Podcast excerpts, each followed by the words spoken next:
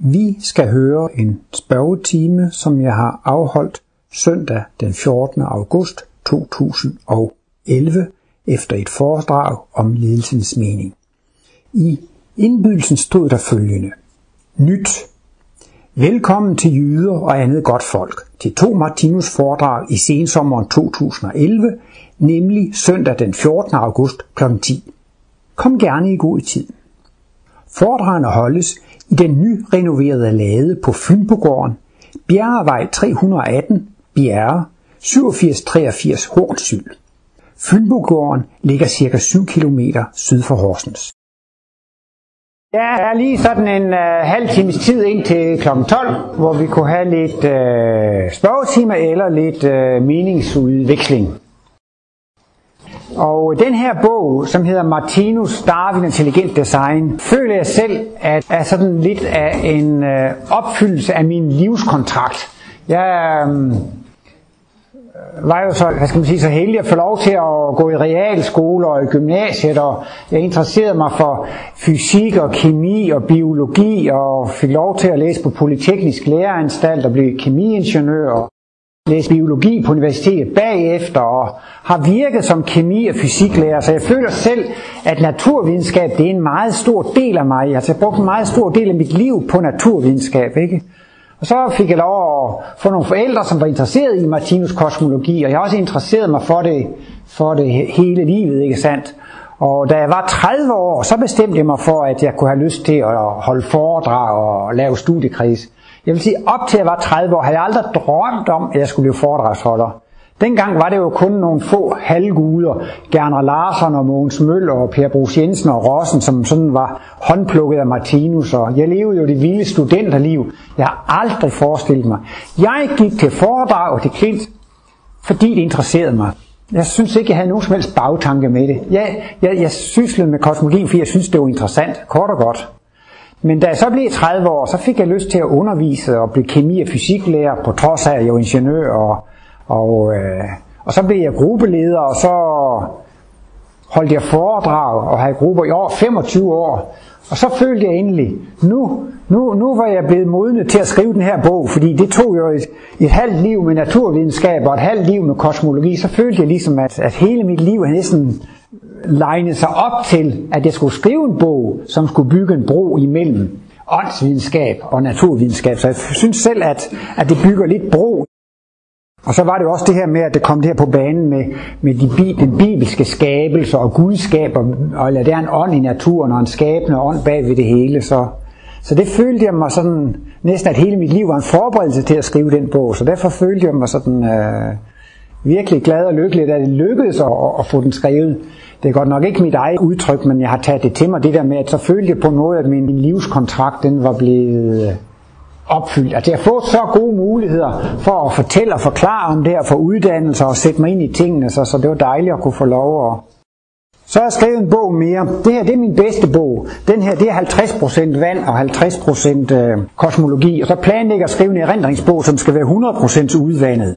Så den her, den er kun halvvejs udvandet. Så jeg tænkte, nu skal jeg skrive noget, som folk vil læse. Så skrev jeg om Martinus som verdenslærer, om Martinus og Krishnamurti, og Steiners profeti om Martinus, og andre profetier, Nostradamus profeti, og pyramidens mysterium, og Martinus og Uri Geller. Men ellers så handler den om Martinus og den nye verdensmoral. Den kunne godt have haft undertitlen kasseret af kosmosartikler. Nej. Jamen, jeg skrev en gang noget om Uri Geller. Ej, det ville I ikke så gerne have med. Og så skrev jeg noget om Krishnamurti. Ej, det var heller ikke så godt. Og så skrev jeg noget om det. Det var heller ikke så godt. Men så gemte jeg det i skrivebordsskuffen. Så det sidste, så kan man jo sige, okay, vi ikke tager mine artikler, så kan jeg da selv udgive en bog. Ej, det er måske sådan lidt frækt at sige med glimt i øjet, fordi han arbejder jo noget med kosmos der. Men så det sidste, så fik jeg det hele til at hænge sammen ved, at det skulle tage udgangspunkt i Martinus og den nye verdensmoral, ikke? Altså at Martinus' arbejde har faktisk et globalt sigte og være med til at skabe en varig fred på hele jordkloden, så man kan sige, det er jo ikke små ting. Men det er altså en morallærer, skal være med til at inspirere til at skabe fred og kærlighed på hele kloden. Og så er det så for de helt umiddelige, at jeg har lavet sådan en CD med mine 50 bedste foredrag. Det er top 50 det her. Men han, min lydmand, han skal snart pensioneres. Så får han tid til at hjælpe mig lidt igen, så der kommer også lidt nye foredrag. Der kommer også nogle gamle, nogle fra Jylland. Jeg har rejst rundt og spurgt Martin Jepsen og Jørgen Jepsen og op i Aarhus, og har I ikke nogen gamle, og spurgt Preben og spurgt så mange, har I ikke nogen gamle kassettebånd med mine foredrag? Og det er der så nogen, der har, og dem havde jeg ikke selv. Så de kan så også blive bearbejdet og komme til sådan et mp3, og så kan jeg lægge dem ud på nettet. Jeg tænker så meget på, om 1,5 år bliver jeg folkepensionist. Og det rykker altså sådan lidt i min selvbevidsthed. Altså jeg skal til at se på mig selv på en anden måde, eller sådan noget, ikke? Og så tænker jeg, det er også en god måde at pensionere sig selv på som foredragsholder, ikke? Så kan man lægge sine foredrag ud på nettet, og så kan man lægge mere og mere ud. Til sidst så har man ikke mere at fortælle om, fordi det hele ligger ud på nettet, ikke sandt? Så er det jo en smart måde at overflødiggøre sig selv på. Og udødeliggøre det. Ja, det er jo lidt sjovt. Ja, jeg synes jo egentlig, det er meget godt lidt udtryk, det der med, at man siger, at Martinus' litteratur, det er jo primær litteraturen, og så er der noget sekundær litteratur, ikke? Altså, nogen der skriver om Martinus, ikke? Men man kommer jo aldrig ud om, at hovedværket, det er jo den rene kilde, ikke sandt? Og så kan man jo skrive lidt rundt omkring det, ikke sandt? Men og det kan da være lidt interessant at læse lidt, altså. Men jeg mener, det er H.C. Andersens egne eventyr, det er det interessante. Så kan man jo godt skrive lidt rundt omkring H.C. Andersen, og det kan man også skrive lidt om. Men der var en esperantist, jeg har lige haft Esperanto i Klint, og så var der en amerikaner, så skulle jeg prøve på at forklare ham det her med primær litteratur og sekundær litteratur. Og på Esperanto, så bliver det sådan lidt med unua ranga og dua ranga, altså i første rang og i anden rang, ikke? Og så forklarede ham, ja, men det der, jeg har skrevet, det er jo sådan anden rangs litteratur. Altså jeg mente jo det der udtryk sekundær litteratur. Hold da op, han har snart aldrig mødt sådan en ydmyg foredragsholder. I ved jo ydmyghed, det er ellers ikke det, der plager mig. Men han synes jo altså, det var meget ydmyg, at jeg sagde om mine egne bøger der, at det var dua ranga, altså anden rangs, men det er jo altså kun sekundær. Ja, så i det øjeblik, jeg tror jo, at det kan have en vis inspirationskraft nogle år, og så vi snakkede lidt om, var det Gerner Larsons foredrag forleden, vi var nogen, og han var så inspirerende, og han kunne virkelig inspirere sin tids mennesker, ikke? Men når man hører hans foredrag i dag, så virker det lidt gammeldags, fordi folk i pionertiden, de stod et andet sted end her, og sådan tror jeg nu også, det vil være med, hvis jeg skal udødeliggøre mig selv, ikke sandt, altså. Man sporer sig lidt ind på, hvad folk gerne vil have, hvor skoen trykker eller sådan noget, ikke? Og så får det jo det tidspræg, ikke? Så længere hen, så får det jo sådan lidt præg af, at det er sådan lidt børnehistorie eller lidt naivt, eller sådan bliver det jo også lidt med. Martinus har været inde på, at man skulle kunne læse livets bog med inspiration 3-4 liv efter hinanden. Og så kan man så spørge sig selv, hvad så bagefter? Ja, men siger Martinus, så lærer man det lidt, ligesom man læser børnebøger eller altså, hvis nu man forestiller sig, at man har læst livets bogen 3-4 liv efter hinanden og forstået og fået kosmiske glimt og kosmisk bevidsthed. Så vil jeg selv komme så langt. Ja, og så kan det godt være sjovt at læse lidt i bogen, ikke? Men altså, tænk det der med himmel og helvede, var det et problem for dem? Tænk det der med reinkarnation og karma, hvad, skulle det være sådan en stor historie, man skulle skrive flere 100 sider for at forklare karma og reinkarnation? Altså, så var Martinus inde på, at det får alligevel en vis interesse, at lidt ligesom en børnebog, eller hvordan, når det jo på den måde, det skulle forklares for de børn, der levede dengang, ikke? Så selvfølgelig kan man jo godt sige, at noget bliver for evigt, men altså, det er jo noget, der forklarer til den tids mennesker. Det er så lavt i en tapning eller en servering, så de skal kunne forstå det, ikke? Så bliver Muhammad sat ned i den kultur, jamen så skal han jo forklare det på en måde i en aftapning, så de kan forstå det. Og så kommer Kong Futs eller Lao Tse eller Buddha til Østen, og så skal de jo lave sin anden tapning, som er afpasset til elevernes forudsætninger, ikke? Det er jo det, der gør den gode lærer, at læreren kan sætte sig ind i, hvad er elevernes forudsætning, ikke? Og så tilpasser man sin undervisning til elevernes udgangspunkt, ikke? Og sådan har Martinus jo også måttet gøre. Selvom det er evige sandheder, så selve sådan den konkrete form er jo alligevel tilpasset til et. Man kan også mærke, at Martinus levede dengang, at der virkelig var gang i det her med helvede, ikke? Børn fra uægte børn, altså uden for ægteskab, de gik til helvede. Børn, som ikke blev døbt inden de døde, de gik til helvede osv. Det gør Martinus og mig ud at forklare det der kristne syn, ikke? Men nu tør man jo knap nok snakke om helvede inden for kirken 100 år efter, ikke? Altså, det er ikke Det er meget få kirker, hvor præsten står og truer og prædiker med helvede, ikke? Så det har også allerede rykket sig meget, ikke? Og så kan man måske også synes i dag, så meget behøver man jo ikke at skrive. Men der er selvfølgelig også andre, der vokser ind i kristendommen, og andre steder, man arbejder med det stadigvæk, ikke? Men der er også mange, der synes, at Martinus virker moderne eller tidsløst, ikke? Altså de store sandheder er vel moderne og tidsløse, selvom det kan være forklaret for en menneske levede før. Nå, men det her, det hedder jo en spørgetime. Og har vi Uffe på første række? Ja, jeg skal nok være med at gøre det ret langt, men jeg synes, at jeg vil godt høre netop det relaterer sig til det, du så fint talte om til i begyndelsen. På det gamle sætning, der hedder, som du sår, så skal du høste. Og det er jo det, vi er i færd med at høste her, vi gamle her. Vi høster en hel masse. Og har jo det svært ved at sige, kan det nu være rigtigt? Og jeg har selv prøvet, at jeg kunne lave en aftale med vor herre om, kunne det ikke godt være en undtagelse? Jo. Der findes der dispensationsansøgninger. Ja, men spøj til side, der kan være mennesker, der på andres vegne gerne vil bede om et menneske, der er i vanskeligheder, om det kunne blive fri. Ja. Og der glemmer vi men vedkommende skal jo have lov at høste det, som vedkommende selv har sået. Sådan som du jo lettere beskæftiger dig med. Har du et svar til, det du kunne sige, når du inderligt ønsker at kunne hjælpe? Og det er jo tit nogen, der står i nær. Hvad gælder så? For det kan jo ikke nytte, at man skærer høsten væk, for det er den, man skal erfare ved netop at få lov at høste. Selvom det også er de ubehagelige. De ubehagelige gode, som Martinus. Ja, der er to ting, jeg vil svare. Og den første ting har jeg allerede glemt. Men den sidste kan jeg huske. Nej, den første ting kommer nok op igen, men jeg vil nemlig referere til to ting, som Martinus har sagt. Og den ene ting, det er i forbindelse med mirakelhelbredelser. Der kan være et menneske, som er i en situation, hvor man synes, at de har det helt forfærdeligt. Og som du er inde på, man har en så stærk lyst og trang, bare at der kunne hjælpe det her menneske, ikke? Og der har Martinus engang sagt, i forbindelse med mirakelhelbredelser, at så kan man godt få en mirakelhelbredelse, og så kan ens karma blive udsat til meget bedre tider. Det synes jeg var interessant, fordi det er ikke sådan noget, jeg har set i hovedværket. Men altså, at et menneske har altså meget svære sværter, og det er så svært og så besværligt over hele vejen rundt, ikke?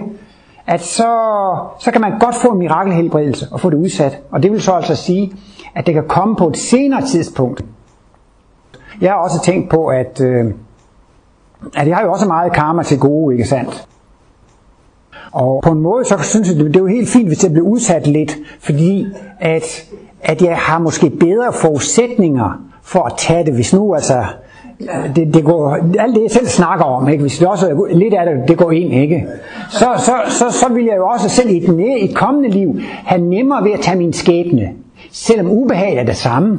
Altså selvom sygdommen er den samme, eller uheldet er det samme, eller problemer er det samme, ikke? Så kan man være bedre rustet til at tage det, fordi at man har det. Så det er jo det ene, altså, som du er inde på, ikke? Altså på en måde kan man godt hjælpe folk, ikke? Og fidusen ved miraklet der, det er, at skæbne bliver udsat til et gunstigere tidspunkt. Men ikke at den bliver fjernet, men at det bliver udsat til et gunstigere tidspunkt. Og nu kan jeg huske det andet der. Og det er jo det der med, at du er lidt inde på, at man får de her skavanker, når man bliver gammel. Og der har jeg bare lige en lille anekdote i forbindelse med Martinus, hvor han var på besøg hos en kræftpatient, som var jo i den døende fase. Og så var vedkommende også blevet blind midt i det hele. Og så skulle Martinus jo ligesom på en måde trøste personen lidt, ikke? Og så er Martinus inde på, jamen vi skal jo alle sammen på et eller andet tidspunkt, altså helt ned fra dyreriget, ikke? Så tror jeg ikke, der er nogen af os, der har undgået at blive blinde. Også i dag har vi jo fantastisk, men altså selv i dyreriget og menneskeriget, altså det hører næsten med til det obligatoriske, altså på et eller andet tidspunkt, så skal vi også prøve at have været blinde, ikke?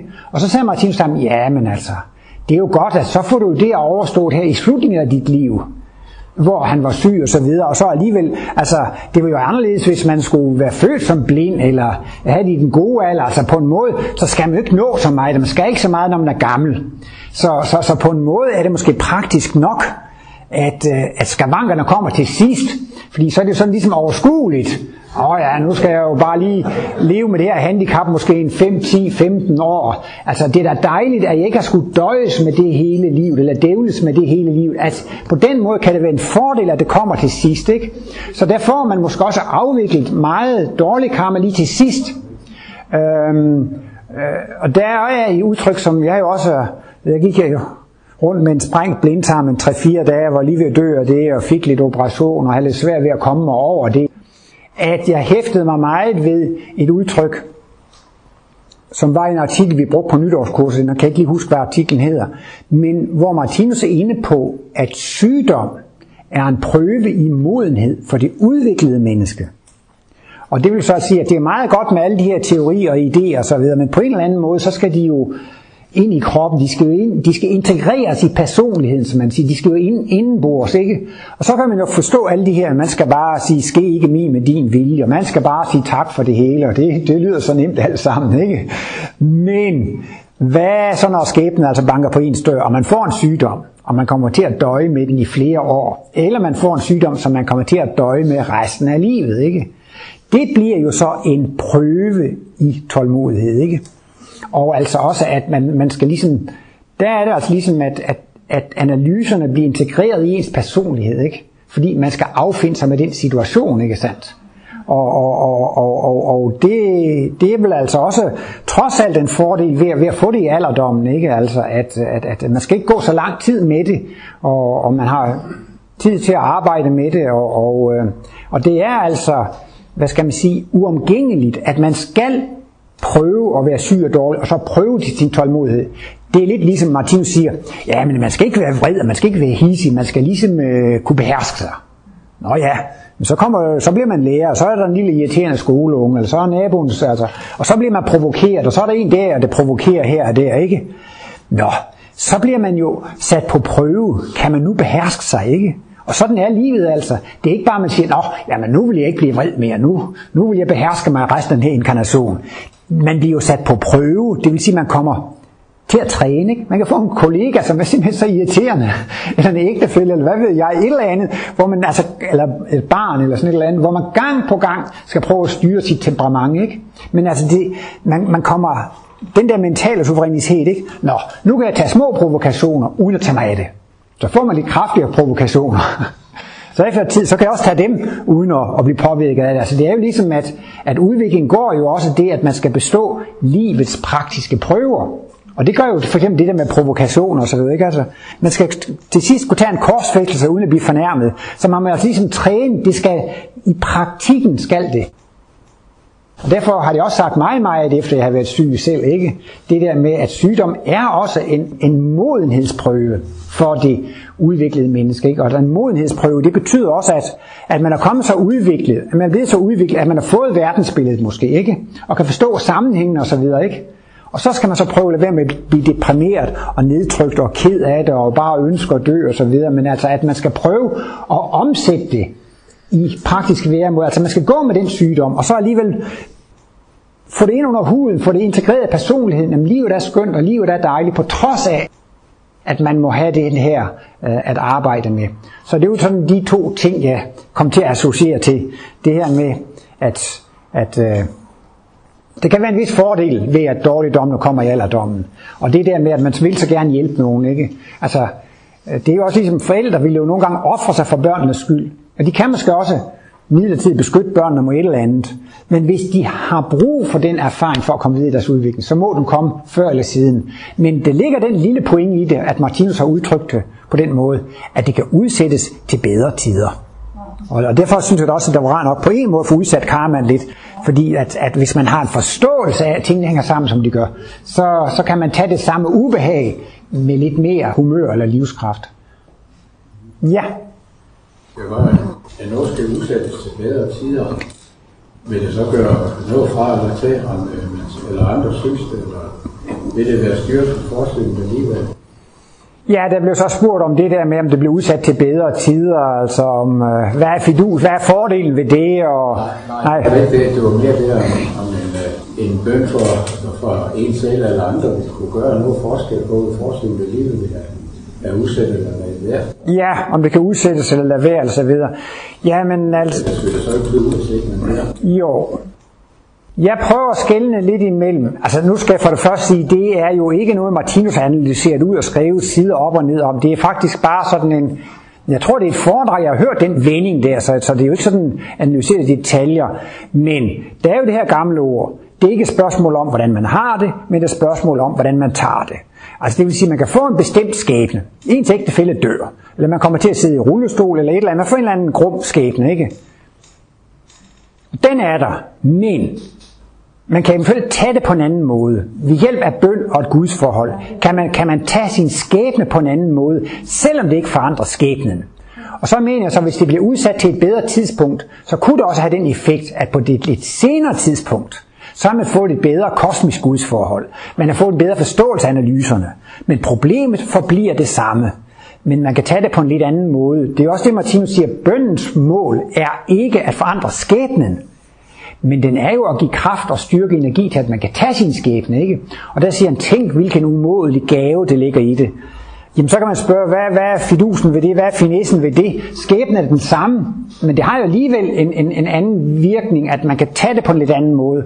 Og Martinus mener virkelig, at man kan appellere til at få kraft og styrke og energi til at gå en svær skæbne igennem. Så jeg synes alligevel, det er en lille nuance. Man ændrer ikke på skæbneloven og sådan, men man har en måde at tage det på en lidt bedre måde. Og, altså, man kan eventuelt tage det på en bedre måde ved at bede, ikke? Og så er det så min fantasi, at man vil måske senere kunne tage det på en bedre måde, fordi man på andre områder er blevet mere moden og forstået verdensbilledet lidt bedre, så vil man bedre kunne tage det. Men ja. Jo, det er jo sådan lidt Gethsemane-have-princippet, ikke? Altså, ja. Hvordan modtager man den udfordring, man har fået, ikke? Ja. Men jeg vil lige tilbage til det, vi startede med. Martinus siger jo, at hvis vi læser søndernes forladelse, så siger han, vi giver jo ikke, eller guddommen giver jo ikke medicin for noget, en person ikke, eller er kureret for. Altså det var i det der med, at søndernes forladelse giver jo mulighed for at frigøre os fra den skæbnebølge, der ligger, ja. Hvor den bliver opløst. Ja, jo, altså pointen i det er jo netop, at vi får kun lidelse, hvis det har en mening. Ja. Og hvis vi på områder ikke kan gøre fejl mere, så er det ikke nogen mening, at man skal have plads der. Så vil livet blive en hævnrobot eller en gengældelsesrobot. Altså, så vil det ikke have noget formål, udover altså, at det er meningsløs hævn eller forfølgelse eller sådan noget. Det er jo rart at vide, at man får altså kun lidelse der, hvor den har en virkning eller en mening eller en mission. Så vi er jo beskyttet på utrolig mange måder. Jeg tror ikke, der er nogen herinde i det her lokale, der kunne tænke sig at myrde andre mennesker, vel? Jamen, så kan man sige, at hvis man ikke kan det, så er der jo en facet i ens bevidsthed. Så er den færdigudviklet, ikke? Og så nyder man jo så selv den samme beskyttelse, som man giver andre. Så det er virkelig en god pointe at have det lidt i baghovedet, at man bliver kun udsat for lidelse, hvis man kan lære noget af det. Og der, hvor man er færdigudviklet, der får man det ikke. Og det vil jo så sige, altså man skal lidt væk fra det her med, at man tilfældigvis får en lidelse. At det er meningsløst, man får en lidelse. Og det er helt uberettiget, at jeg får den her lidelse, ikke? Selvom man gerne vil have det Kristus-syn af sig selv. Man vil jo gerne have det syn af sig selv, at jeg er en uskyldig martyr. Altså jeg har ikke gjort noget forkert. Altså jeg lider uskyldigt, ikke? Og der er det jo så altså, at pointen er, at man får kun lidelse for at lære af den. Og hvis man ikke kan lære noget af en bestemt lidelse, så får man den ikke i kraft af det, du er inde på med princippet for syndens forladelse. Det er det, der er pointen i syndens forladelse. Man bliver beskyttet for al lidelse, som man ikke kan lære noget af, hvor man allerede er færdigudviklet. Altså når jeg siger, at man ikke kan lære noget af det, så er det fordi, at så er den bevidste side færdigudviklet. Så kan man ikke slå andre mennesker ihjel, så behøver man ikke selv at blive slået ihjel. Så er der nogle andre ting, man godt kan gøre, og så får man lidt karma på de områder. Jeg tænker på ham, nordmanden, der slog alle de der, var 76 unge mennesker på skyde. Ja. Nu de der unge mennesker, deres karma, dem må jo være passet sådan, at de skulle slå ihjel. Ja. Ja. Jeg tænker også på sådan en fyr som ham, han var jo sådan set lynintelligent. Ja. Altså han, ud fra kosmologien, så kunne man betegne ham som djævlebevidsthed, ikke? at han, den bevidsthed, han havde, den havde besiddelse, det var han så langt frem, at han havde djævlet bevidsthed. Hvad er det, jeg tænker på? For en mand som ham, altså, han ikke, altså nu er han inkarneret igen, men han er noget længere frem, end andre mennesker på nogle områder. Ja, altså det, der drejer sig om, det er jo ham der Breivik, som lavede det der store terrorhandling med bomben i regeringskvarteret, og bagefter på den der Utøya dræbte 76 unge mennesker. Og der er jo to aspekter, det du siger. Ja, for det første, så er det jo svært at forstå mekanismen i skæbneloven, men alle de 76, der blev dræbt, de blev dræbt, fordi det var det absolut bedste for deres skæbne. Og der er også et andet Martinus-citat, som jeg kører meget med for tiden, det er, at Martinus siger et sted, et hvert menneske dør på det mest kærlige tidspunkt. Dels jo altså med hensyn på ens fremtid, hvordan ens kommende inkarnationer skal forme sig, hvilke mennesker man skal møde, og de mennesker man lever sammen med. Så nu lyder det jo selvfølgelig lidt kynisk i den her sammenhæng, men dybest set så kan man ud til kosmisk analyse sige, det er selvfølgelig trist det der skete, men de 76 mennesker, de døde på det mest kærlige tidspunkt. Det var det tidspunkt, der var bedst for deres egen personlige udvikling og for deres pårørendes udvikling. Ikke sandt? Det havde alligevel et højere formål. Men det er svært at forstå med de her fly, der styrter ned og færger, der går ned, og har de virkelig en fælles skæbne alle sammen? Men det har de altså. Men altså, når det drejer sig om dødsfald, har vi jo også utrolig meget krigskarma at gribe tilbage til, og vi har også meget kødspisningskarma at gribe tilbage til.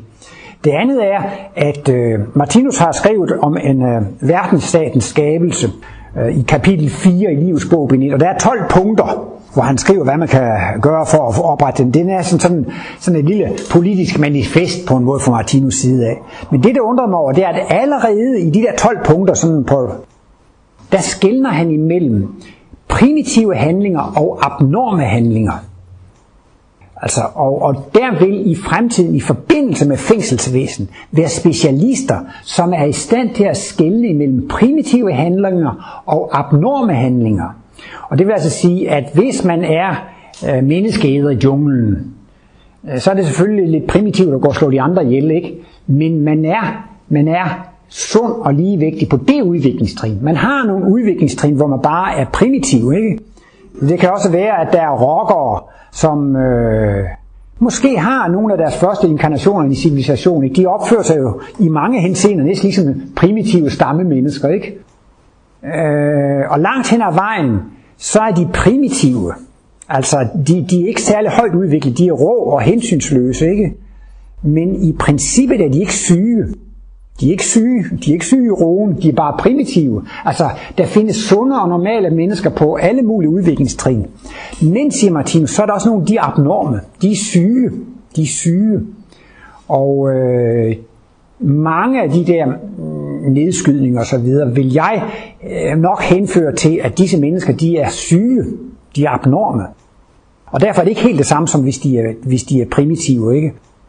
Men det mærkelige ved det er jo så også, at man kan blive afsporet selv på ret høje udviklingstrin. Altså sådan noget som for eksempel alkohol og stofmisbrug, ikke? Kan selv ret højt uddannede mennesker, højt humane mennesker, kan komme ud i noget, hvor de faktisk bliver narkomaner og alkoholikere. Altså de kan blive afsporet, ikke? Og man er faktisk også noget udsat i den seksuelle polforvandling.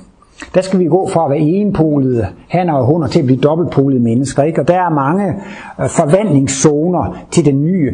Og der er så også, hvad skal man sige, man skal jo skifte seksualitet på en eller anden måde. Den nye seksualitet får nogle gange ikke sit normale udløb, eller den gamle seksualitet, den bliver indefrossen på grund af noget sølibat eller nogle andre i, eller man skal være dydens vogter, og jeg ved ikke hvad. Altså, der kan man nogle gange godt komme ud i nogle seksuelle afsporinger, som også bliver, at man bliver totalt sindssyg. Så altså de her afsporinger, de gør, at folk bliver syge.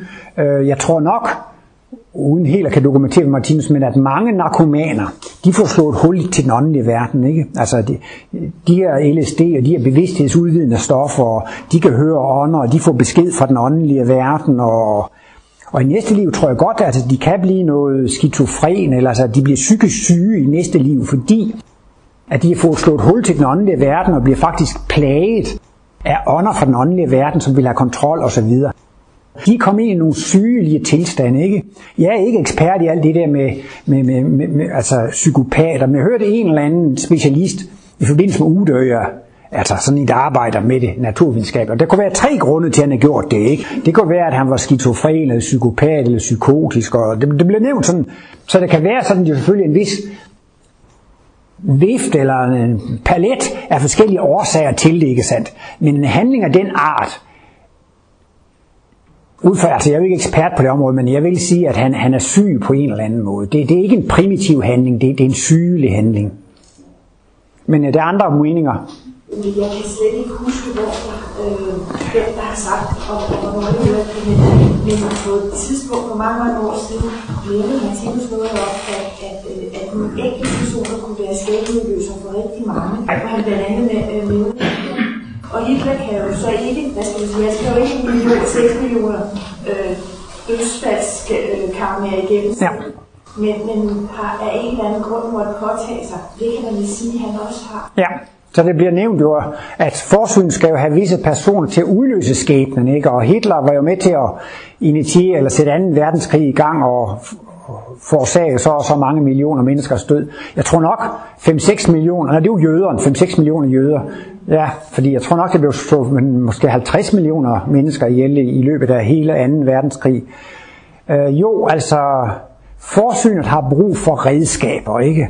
Og det der så er livskunsten, det er at gøre sig selv til redskab for at udløse den gode og den kærlige karma, og overlade den onde og dårlige karma til de, som har mod på at påtage sig det, fordi det får de så selv karma for længere ned ad vejen, ikke? Og på den måde, så var Hitler udvalgt af forsyn til at gøre det, han skulle gøre der. Martinus nævner for øvrigt i bogen Den Ideelle Føde, der var han skrev den imellem 1. og 2. verdenskrig, men efter. Han skrev det der med om 1. verdenskrig, at i virkeligheden var det et irritation til at vredes udbrud fra jordkloden, når der er verdenskrig her, ikke? Altså jordkloden har haft nogle vrede tanker, men jordklodens tanker, det er vores åndelige verden, og det er faktisk altså også en del af vores forsyn, ikke? Og hvis det så er nogle mennesker, som gerne vil være generaler og diktatorer, ikke? Og lave noget krig, ikke? Så har de faktisk jordklodvæsenets medhold, mens jordklodvæsenet er vred og irriteret, ikke? Og derfor var det så også, at Hitler fik jo, når han holdt de der taler, han kunne tale for 50.000 eller 100.000 mennesker, og han opflammede dem, og de jublede, og han havde en enorm. I virkeligheden havde han på en måde den åndelige verdens medhold. Dels fordi altså jordklodvæsenet var irriteret, og dels fordi der skulle et redskab til det. Og der har også for nylig været vist en film om dengang, at der var nogle tyskere, som ville myrde Hitler, og jeg kan ikke huske, hvad der var, han hed. De stillede sådan en bombe ved det der møde, men det blev alligevel sat, eller Hitler gik om på den rigtige side af bordben, og det var en meget kraftig skrivebord, nogle store bordben, og så forsyn fik alligevel arrangeret sådan, at Hitler ikke døde, og det var så, selvom det var planlagt i detalje, nu skulle han altså dræbes for at undgå det her, så holdt forsyn hånden over ham, fordi han havde ikke udløst. Han ikke fuldført sin mission. Og ellers så ville det have været, hvis han var blevet myrdet, og det skulle ske. Så må forsynet til at finde et andet redskab for det. Så det er jo klart, at ham der Breivik har jo så også været et redskab for det. Men det skal jo passe ind i ens egen skæbne. Der er en mand, han skal lige have et par uforskammetheder i hovedet, ikke? Vil du gøre det? Nej. Nå, jamen, så bliver jeg jo nødt til at gøre det. Han skal jo have sin skæbne. Og det var jo fint nok, så fik han sin skæbne. Men hvis jeg gjorde mig til redskab for det, så har jeg selv skabt en tilsvarende karma, så ingen kan gøre uret, og ingen kan lide uret, men jeg siger altid det der med, man må så lave den der kunst og sige, jeg stræber efter at blive redskab for den gode karma. Der er jo nogle steder, Martinus refererer til Det Gamle Testamente, hvor han siger, hævner eder ikke I elskelige, til Herren Gud skal betale. Nogle steder står også, hævner eder ikke I elskelige, til Herren Sebaot skal betale, og Sebaot betyder så vist Gud, ikke? Det betyder, vi behøver ikke at tage affære. Han har gjort noget forkert, så skal jeg i staten nok give ham besked, eller han har slået den anden, så kan han selv få et par på kassen. Vi behøver ikke at gøre selvtægt, vi behøver ikke at hævne de andre. Livet skal nok sørge for, at de får deres karma, og det synes jeg også er en befriende tanke ved kosmologien. Fordi, der var engang en kvinde, som kom og spurgte, om hun ikke kunne få sådan en samtale med mig. Og tænkte, det tager jo lidt tid. Jamen, så skidt, så indvilde det i at sidde og snakke med hende en time eller 2. Og hun var simpelthen så kritisk. så kritiserede hun de myndighederne og det var næsten alle steder, så kunne hun se noget, der var forkert. Hun var geni i at se ting, der var forkert. Og så brokkede hun sig på rådhuset, og så er det i forvaltningen og der. Jamen, hvis jeg ikke gør det, så bliver de jo aldrig bedre. Hvis jeg ikke gør det, så bliver det ikke bedre. Hvis jeg ikke siger det til mine kollegaer, hvis jeg ikke siger det til min ægtefælle. Så de fik simpelthen ren besked hele vejen rundt, fordi hvis jeg ikke siger det, så lærer de det aldrig. Hvis jeg ikke siger det der, så bliver det aldrig bedre. Så det var meget dybt i hende, altså, at hun mente, at hun kunne forbedre samfundet ved alligevel at komme med hård kritik, eller ved at brokke sig og lave vrøvl og så videre, ikke? Men en skæbne formede sig alligevel også sådan, hun røv gradvis ind i nogle problemer, som var svære, ikke? Men hun havde jo fået den idé, at samfundet kan kun blive bedre, hvis jeg brokker mig over dem. Men der er det så, jeg synes, til en vis grad kan man godt slappe lidt af og sige, hævnede ikke I elskelige til herren, se godt. Jamen de der kontorister der på det kontor, de er så inkompetente. De skal have at vide, de er inkompetente. De magter ikke deres arbejder. Så går man og brokker sig over inkompetente mennesker her og der og så videre, ikke? Så det synes jeg er dejligt at vide, hævner ikke I elsker. Man skal selvfølgelig være sand og ærlig i livets forhold, men det er visse ting, man ikke behøver. Martinus siger, hvis man ikke har noget godt at sige om folk, så er det bedre at tie stille. Altså man skal jo ikke lyve og sige noget forkert, men nogle gange så er man ikke tvunget til at sige sin mening. Så det er nu så er selvfølgelig en ting, jeg gerne vil fremhæve ved Martinus. Det var faktisk, at alle mennesker holdt jo af Martinus og kunne godt lide ham, ikke? Men Martinus, han kritiserede ikke folk. Han kunne se fejl hos folk, men han kritiserede dem aldrig. Hvis folk sagde noget, det var helt hen i vejret, noget helt forfærdeligt forkert, så kunne Martinus sige, nå, mener du virkelig det? Ja, det mener jeg, kunne man så sige med en vis stolthed. Men kendte man Martinus, så vidste man, altså, det var altså det hårdeste, som Martinus gik til makronerne og sagde, det er jo helt forkert. Men han siger, nå, mener du virkelig det? Så, og Martinus mente også, at hvis man ville vinde folk for sig, så skal man ikke kritisere deres svage punkter. De har dem måske ikke. Men nogle gange, så kan man overlade det til Gud, og man kan overlade det til livet. Man behøver altså ikke at være sådan, hvis jeg ikke siger det, så bliver det aldrig bedre. Ja, men det er måske andre, der vil sige det. Det kan komme andre. Så det har også inspireret mig lidt, det der med Martinus. Altså han prøvede at undgå at kritisere folk. Det betyder ikke, altså hvis det var noget med instituttets udvikling og sagens udvikling, hvis der var nogen, der gjorde noget forkert, ikke? Sådan, så kunne han godt være meget fast og bestemt og sige, det der, det skal du ikke lave, det må du ikke gøre, eller altså, det kan jeg ikke have mere at gøre, hvis du vil det, så må du gøre det på egen hånd, for det kan ikke være her, altså han kunne sætte grænser og være fast og bestemt, når det galt hans sag. Men han gik ikke og kritiserede folk for deres svage sider. Så derfor er det jo godt, så ja, og overlade det til livet. Nå, men det var Breivik der, ja. Jo, det er jo svært at forstå, hvordan forsynet arbejder og så videre, men i princippet så ved man jo, at det hele går, som det skal. Men altså, der skal redskaber til at udløse både god karma og dårlig karma. Så livskunsten er bare at prøve at gøre sig selv til at udløse det for den gode karma, og der er nogen, der vil udløse den dårlige karma, så god fornøjelse. Så må de jo gøre det. Og vi lever stadigvæk på sådan en klode, at der ikke er fare for, at den dårlige karma ikke skal komme til udløsning. For ellers så kan man sige til sidst, jamen han skal have noget tæv ham der, og der er ingen andre her, der vil slå ham. Så bliver jeg nødt til det, ellers kommer han aldrig videre i sin udvikling. Men Martinus er også inde på, at på et tidspunkt, måske efter nogle kommende krige og katastrofer osv., til sidst, så vil der ikke være flere krige på denne klode. Og så bliver der så altså, at hvis så der stadigvæk er nogle primitive mennesker, som ikke kan komme videre i deres udvikling uden at få flere krige, så må de faktisk rykke ned i 3. division og inkarnere på en anden planet, hvor der stadigvæk er krige. Man er aldrig forpligtet til at udløse den ubehag eller onde karma. Det må man godt overlade til livet. Og sådan kunne Martinus jo også godt se nogle ufærdige sider hos menneskerne, men det vidste han. Han behøver slet ikke at gribe ind. Det skal livet nok ordne. Lad Gud ordne det. Det skal man slet ikke bekymre sig om.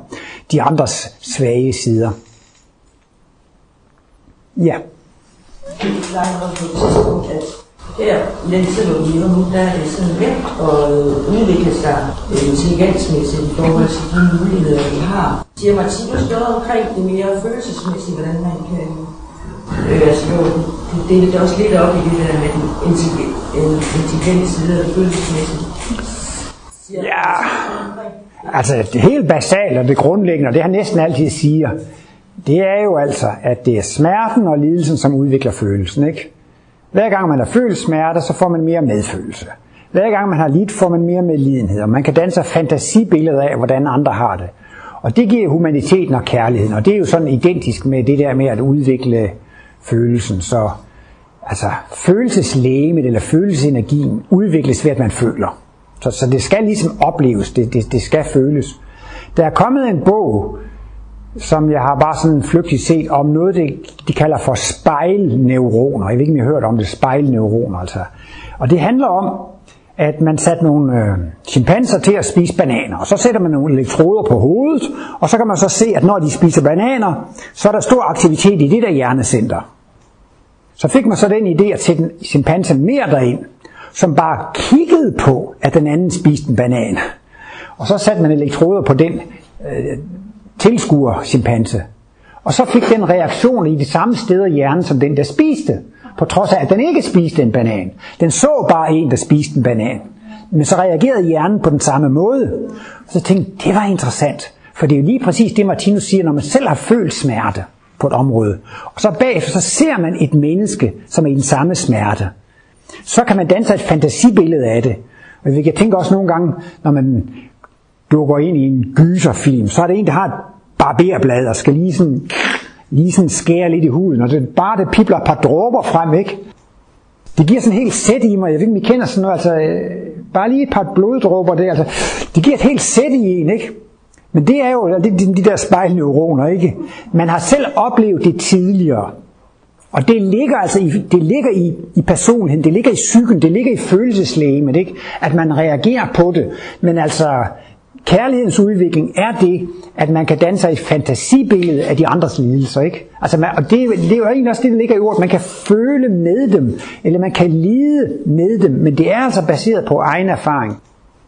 Hvad Martinus så måske ikke har været så meget inde på, men som mange andre måske er meget inde på, det er, hvis man vil stimulere sit følelsesliv, sådan på lidt højere niveau, så skal man selvfølgelig sysle med ting, som er lavet på basis af følelser, ikke? Og der er utrolig meget kunst, musik, digte og så videre. Det er jo altså, hvad skal man sige, hvis man sætter sig ned og lytter på noget vidunderlig musik, ikke sandt, så stimulerer det jo følelseslivet, fordi de, der har lavet den vidunderlige musik, vil udtrykke en følelse, ikke? Altså, hvis nu man har lavet en matematik og en kemi og en skak og en økonomibog på basis af intelligens, og når man så prøver på at forstå det, så stimulerer man sin intelligens. Martinus' værk er skrevet på basis af intuition.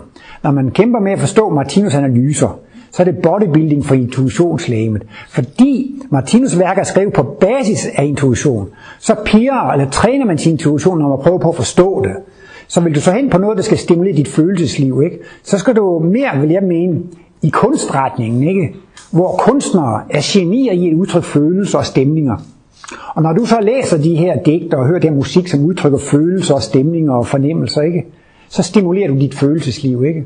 Der er så mange, der synes, at jeg er lidt for intelligensbetonet, så jeg har hørt så mange gange, Ole, du skal læse nogle digte, du skal læse noget poesi, du skal høre noget musik, og jeg tror sådan set nok, de har ret, men jeg halter videre med sådan mit lille følelseslegeme. Men det er ligesom sådan to niveauer af det, ikke sandt? Altså det helt grundlæggende, det er jo følelse af smerte og lidelse, og det andet er jo sådan, jamen man kan jo sige, at kunstnere, de dyrker jo næsten det, at kunne beskrive følelser, og kunne mærke følelser, mærke følelserne, udtrykke dem, give udtryk for det, ikke?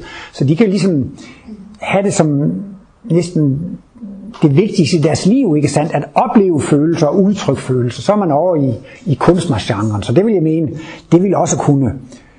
Netop fordi kunstnere laver det på basis af følelsesoplevelser osv., jamen ligesom vi studerer bøger, der er skrevet på intelligens, de stimulerer intelligensen, bøger, der er skrevet på intuition, de stimulerer intuitionen, følelser, digter, poesi og så videre, der er skrevet på basis af følelser, de stimulerer selvfølgelig også følelseslivet til en vis grad.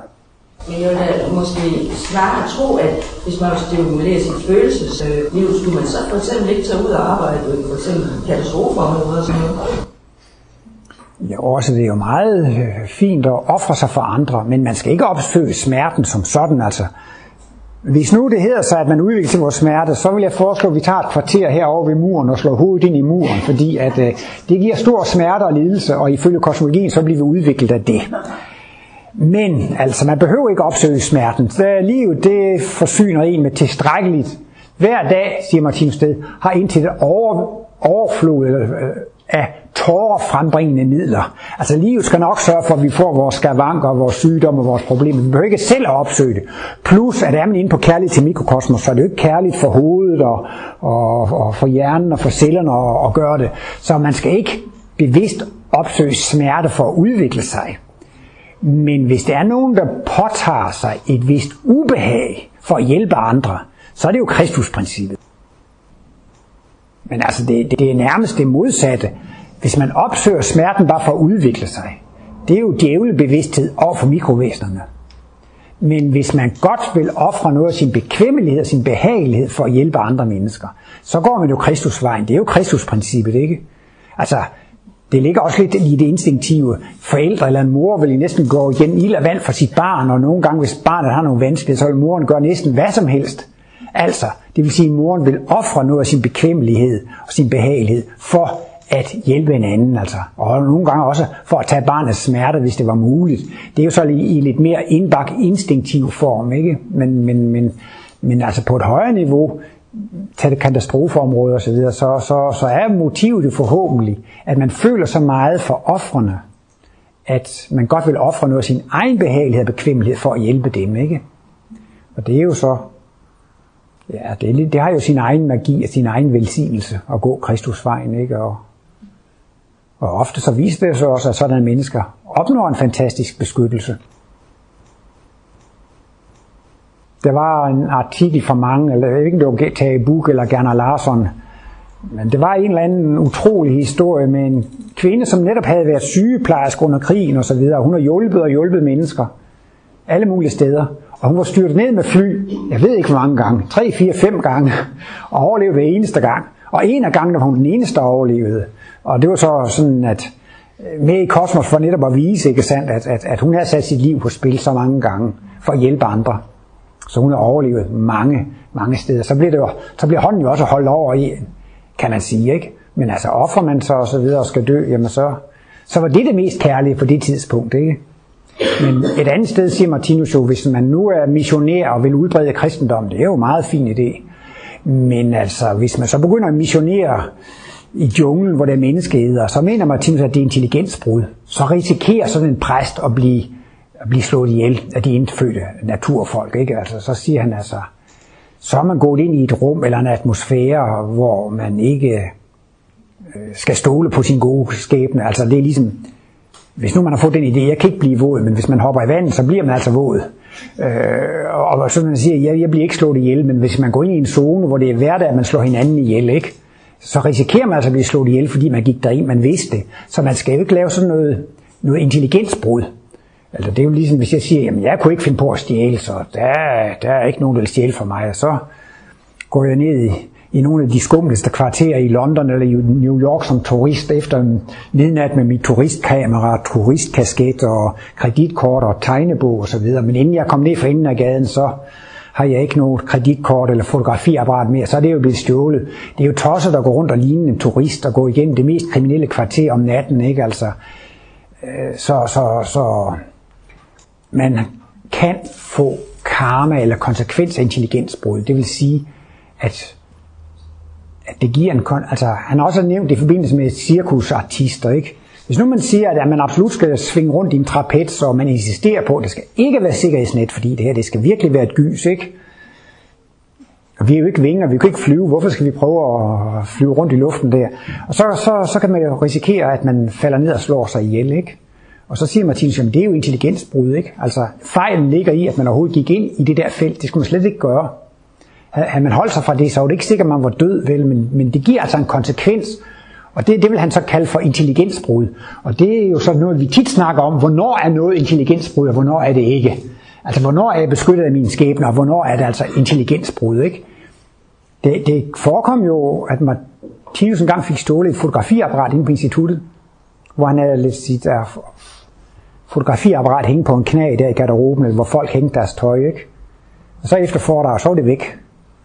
Og det er for også at friste svage sjæle. Der er sådan nogen, der synes, det er en dyd at stole på andre mennesker. Så derfor lader de firmaets pengekasse stå åbne og for at vise medarbejderne tillid og sådan noget. Men Martinus synes ikke, det er kærligt. Man skal ikke friste svage sjæle, altså det er det. Og forbindelse med hensyn, jamen jeg kunne ikke finde på at stjæle, så hvorfor skulle jeg låse min dør og lukke mine vinduer, for jeg har sådan en god skæbne. Men der mener Martinus, man skal beskytte sig selv, så langt det går. Så må man tegne en forsikring og låse sin dør og sine vinduer osv., og så må man håbe på, at forsyn sker resten. Hvis I ikke gider låse jeres dør, så skal der konstant stå 2 skytsengle, en ved hver side af døren, og sørge for, at det ikke kommer 20 ind. Så det kan ikke være bekendt at sætte skytsengle på overarbejde i flere døgn, bare fordi I ikke gider låse døren. Så det er jo altså sådan. Det hedder sig jo selv på Martinus Institut, i hvert fald i hans velmagtsdage. Så gik Martinus rundt på loft og i stuen og i kælderen og så, er alle døre låst, er alle vinduer låst. Altså, og det synes jeg, der er et meget enkelt synspunkt. Man må beskytte sig selv, så langt man kan. Og så må man overlade resten til forsynet. Men man skal ikke overlade det hele til forsynet. Eller ligesom at sige, jamen, jeg er vegetar, så behøver jeg ikke at tage sikkerhedsbælte på. Altså... Jamen altså, det er sådan lidt intelligensbrud, altså det er der ikke så stor ulejlighed at tage en sele på, altså man skal ligesom lige gøre alle de der små ting, man selv kan gøre, og så skal forsynet nok styre ind resten, men det er sådan lidt en gråzone, hvor man virkelig diskuterer meget det der med intelligensbrud og karma og skæbne. Men altså, intelligensbrud, det er jo næsten noget, man kunne næsten kalde instant karma, altså man gør noget, der er så dumt, ikke? Det kan også godt være, det ligger simpelthen ikke i min skæbne, at jeg skal dræbe sin bilulykke. Men principielt, så kan jeg godt træffe den beslutning. Nu hopper jeg ud foran den her lastbil, som kommer i fuld fart, ikke? Så bliver jeg altså most og dræbt, ikke? Men det lå ikke i min skæbne før, at jeg skulle dræbe som en bilulykke. Men hvis jeg tror, at jeg godt bare lige kan gå ud foran en stor lastbil, der kører med 80 km i timen, ikke? Så giver det en direkte konsekvens. Så er det jo et intelligensbrud, ikke? Som giver en virkning direkte. Er klokken ved at være 12? 20 over. Jamen, det er jo... Den der, jeg missede lige den der med, det er jo bevidstheden over for mikro. Hvis jeg siger, Martinus siger, at man skal have lidelsesudvikling for at udvikle sig, og jeg er så ivrig efter at blive kristusvæsen, så skal jeg påføre mig selv noget lidelse. Nu går jeg hen og banker hovedet ind i væggen, og det gør rigtig ondt, og så udvikler jeg mig rigtig meget, fordi nu gør det meget ondt, og så bliver jeg ved med, og jeg står der i timevis og banker hovedet ind i væggen, ikke? Og får hovedpine, og det bløder og så videre. Men altså, jeg får lidelse, og jeg udvikler mig. Ja, men mit hoved er jo også, hjernen er jo et levende organ, cellerne er et levende organ, så er det jo tortur, hvis man har gået over på at vil have lidt kærlighed til mikrokosmos. Tak for interessen.